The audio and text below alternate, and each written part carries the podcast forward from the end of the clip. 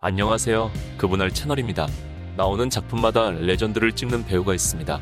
그녀는 작품마다 이미지가 완벽하게 다르기 때문에 오늘 영상을 보시면 조금은 놀라실 수도 있습니다. 아마도 댓글에 하나도 안 놀랐다고 적는 분 계실 것 같은데 제발 놀란 척 해주시기 바랍니다. 배우 이엘은 2010년 황해라는 작품에서 극중 김 사장 내연녀 역할을 맡았습니다. 이 영화에서 극중 캐릭터 주영은 김 사장이 김승현에게 원한을 품게 만드는 매우 중요한 역할을 맡았습니다.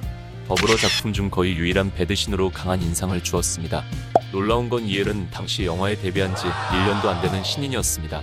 이 영화는 곡성과 랑종의 나홍진 감독의 작품으로 많은 평론가들과 관객들에게 극찬을 받게 됩니다. 작품에서 중요한 역할을 했던 그녀는 이후 연기력 논란 없이 약 15편의 영화와 20편 이상의 드라마에 출연하면서 다양한 연기를 보여주고 있습니다. 오늘은 그녀의 출연 작품과 명장면을 골라 알아보겠습니다.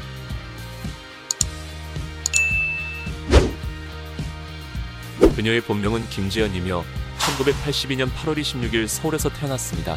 그녀는 2005년 뮤지컬 그리스로 데뷔했으며 이후 2009년에는 드라마와 영화에 데뷔하게 됩니다. 뮤지컬 배우로 활동할 당시에는 본명인 김지연을 사용했으나 스크린에 데뷔하면서 본명을 사용하지 않은 이유는 다들 아실 거라고 믿습니다. 그녀가 사용하는 이엘이라는 이름은 하나님의 진한 향기라는 뜻입니다. 그녀는 2014년 내부자들에서 안상구와의 개인적인 인연으로 복수를 돕는 주은의 역할을 맡았습니다. 안상구는 그녀를 비밀 별장에 투입시켜 엽기행각을 촬영하는 임무를 줍니다. 그리고 이엘이 접대를 하던 이 장면은 내부자들의 최고 명장면으로 꼽히면서 그녀 시상식에서도 공개되었습니다. 이후 그녀는 안상구를 위해 이강희를 협박하고 살해당하게 됩니다. 그녀의 죽음에 슬퍼하는 안상구를 보면 그들 사이에 뭔가 특별한 것이 있어 보이기도 합니다. 그녀는 사건이 진행되기 전 안상구에게 몰디브 가서 모히또 한잔 하자는 말을 했고 이 장면 또한 명장면으로 거듭납니다. 몰디브 같은 데 가서 나랑 모히또나 한잔 하자 요즘처럼 나는 저기 모히또 가가지고 몰디브나 한잔 하려니까 2016년 그녀는 많은 사랑을 받았던 드라마 도깨비에서 성신할매 역할을 맡았습니다. 사실 처음에 분장인 줄도 몰랐을 정도로 자연스러운 할머니였습니다. 그녀는 다리 위에서 은탁이 엄마에게 도깨비 이야기를 들려주며 처음 등장합니다. 그리고 저승사자에게서 지은탁을 살려줍니다.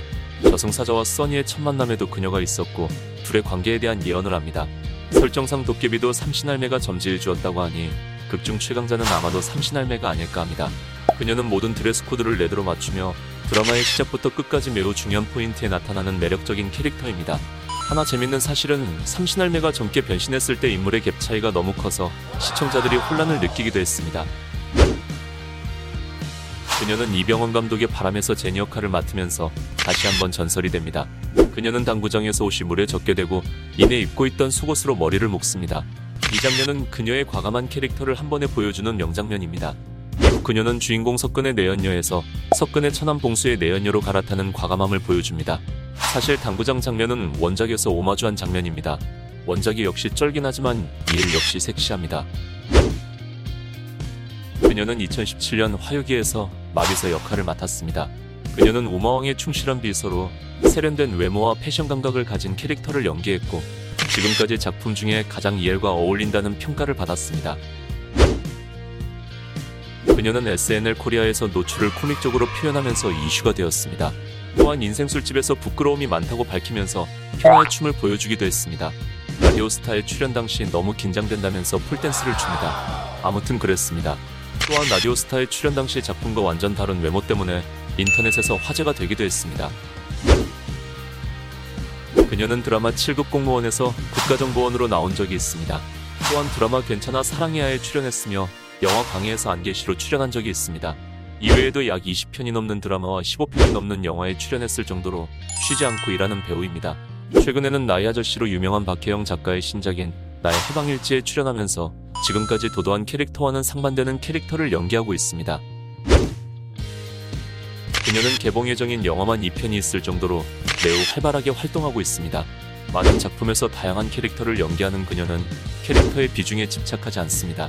인지도가 올라간 상태에서도 다양한 작품에서 조연으로 출연하고 있으며 비중이 작은 역할도 출연하면서 피모를 쌓아가고 있습니다. 조만간 그녀가 단독으로 주연을 맡는 영화도 볼 수 있지 않을까 기대해봅니다. 오늘 영상은 여기까지입니다.